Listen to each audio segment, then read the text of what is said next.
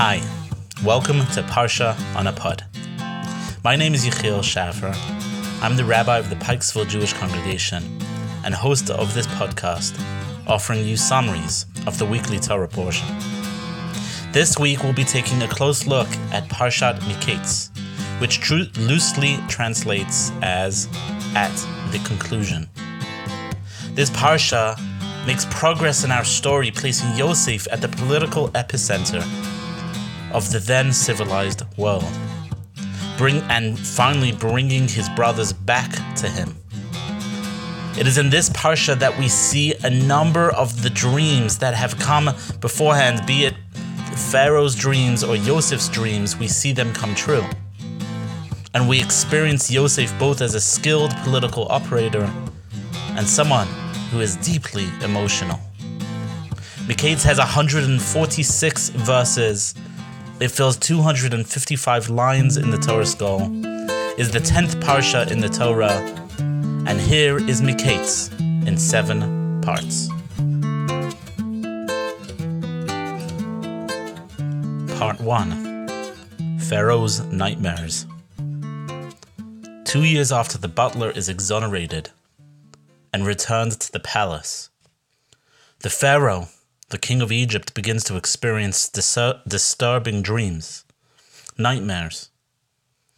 The first dream of the Pharaoh is a vision of him standing on the banks of the Nile, or really, if you read the verse closely, He's standing on the Nile itself.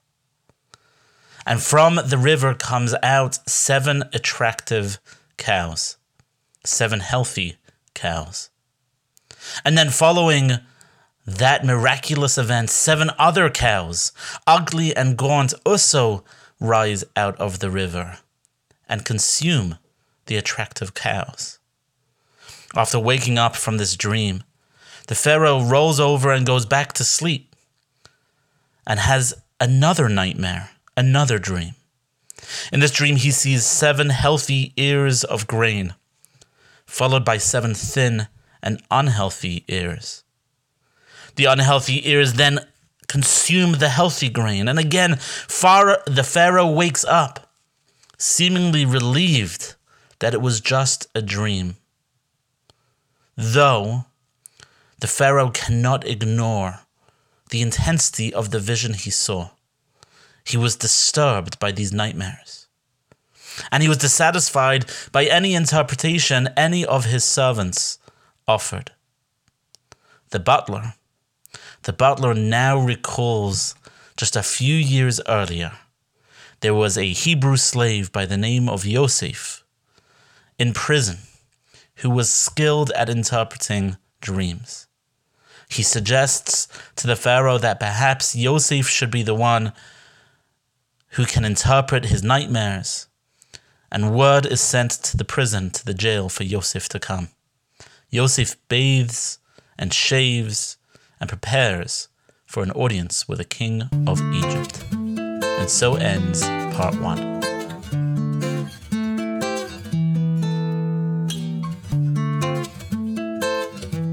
Part two killing two dreams with one stone. The Pharaoh expresses hope that Yosef can indeed, indeed interpret his dreams, to which Yosef responds that he will be able to do so if God permits him. The Pharaoh proceeds in sharing the details of the dream. Notice that in verse 41:17, the Pharaoh places himself on the banks of the Nile, adjusting some of the details of what he saw. The Pharaoh offers an observation on the dream. He says it was very strange how the skinny cows did not become fat after they consumed the fat cows. The Pharaoh now shares with Yosef his second dream, expressing remorse that none of his advisors can offer him any insight. Yosef explains that these two dreams really have one interpretation. They refer to the economic fragility of the future of the country. Yosef also offers a solution to ensuring econom- economic stability in the years ahead. Everyone was thoroughly impressed with the insight and advice offered by Yosef. and he won favor in the eyes of the Pharaoh and his advisors. And so ends part two.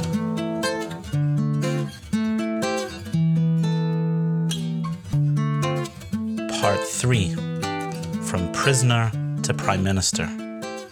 The Pharaoh recognizes the wisdom, humility, and insight of Yosef and places him in charge of the most influential and wealthy country in the world at the time. The Pharaoh dresses Yosef with fine garments, given, gives him his signet ring, and parades him through all of Egypt. Yosef was 33 years old when placed in charge of this important land, this critical project. For seven years, the land produced plenty, and all the grain was gathered in the storehouses, as Yosef had suggested, as Yosef directed. The Pharaoh gives Yosef a wife, and they have two children named Menashe and Ephraim. Rashi, chapter 41, verse 50, points out that Yosef had both of these children before the years of famine arrive, to teach us that one must be careful about one's expenses. One must be careful about planning during hard times. It would have been inappropriate for Yosef to have children during the years of famine. And so ends part 3.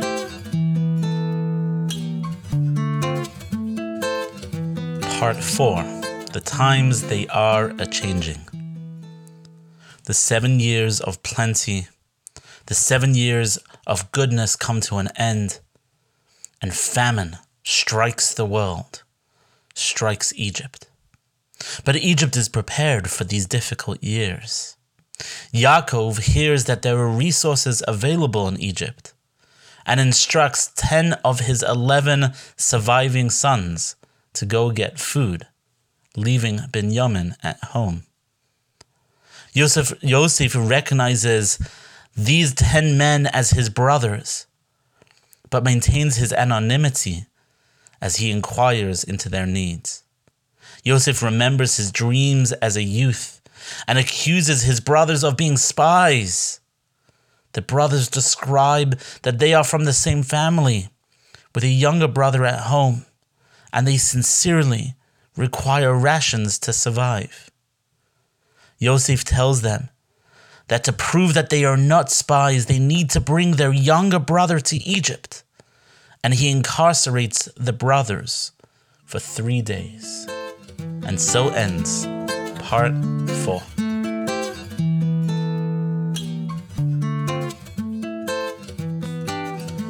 Part 5 The Jailhouse Blues. Yosef insists that one brother should remain as a prisoner while the others return and the brothers privately reflect that this treatment must be a product of their actions towards their other brother, Yosef, decades earlier. It is quite remarkable that they're still thinking about it. Yosef binds Shimon in chains and orders them to return home to collect their youngest brother, Binyamin. He sends them home with grains and supplies that they requested, even though he questions their motives while he also returns their money, leaving it in their bags for them to fly, find later. Yaakov has no interest in sending Binyamin to Egypt, and Reuven makes the case, makes an unusual offer to care for Binyamin's well being in exchange for his own two sons. If something happens to Binyamin, Yaakov can kill his own two sons. That offer is ignored. As chapter 43 begins, the famine turns for the worse and the brothers must go down to Egypt. Yehuda approaches Yaakov to make a similar request as Reuven, to which Yaakov eventually agrees. The party leaves for Egypt with supplies and gifts and a prayer for the well being of this critical expedition. And so ends part 5.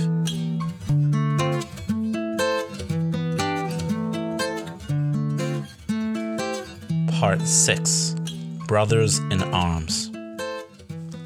when Yosef sees Binyamin arrive at the palace. He instructs his servants to prepare for them a feast and invites his brothers, including Binyamin, into a comfortable private space. The brothers are highly skeptical about Yosef's intentions, and they confess that they had found earlier payments in their bag that they intended to leave in Egypt. They approach Yosef's servant, begging for mercy.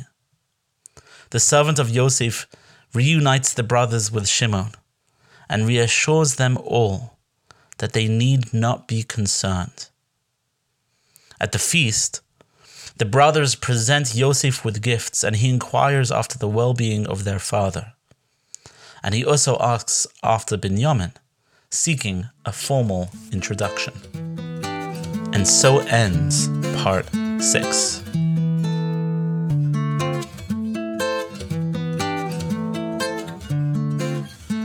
Part 7. When they were up, they were up. When they were down, they were certainly down. Yosef is overwhelmed by emotion and leaves the pre- presence of his brothers to weep. Quite a startling admission on his part. Yosef seats them in age order, surprising the brothers, and they were served dinner with Binyamin receiving a lot more than anyone else. Again, they are baffled, they are confused by Yosef's insight. As the brothers prepare to leave, Joseph instructs his servants to place a silver goblet in the, in the sack of Benjamin.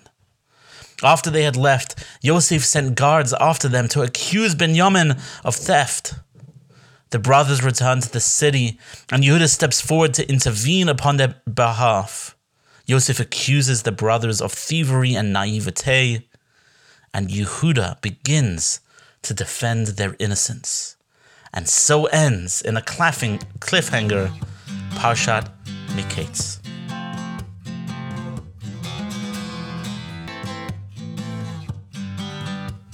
Thank you for taking the time to listen to Parsha on a Pod, a review of Parshat Miketz. My name is Yechiel Schaffer.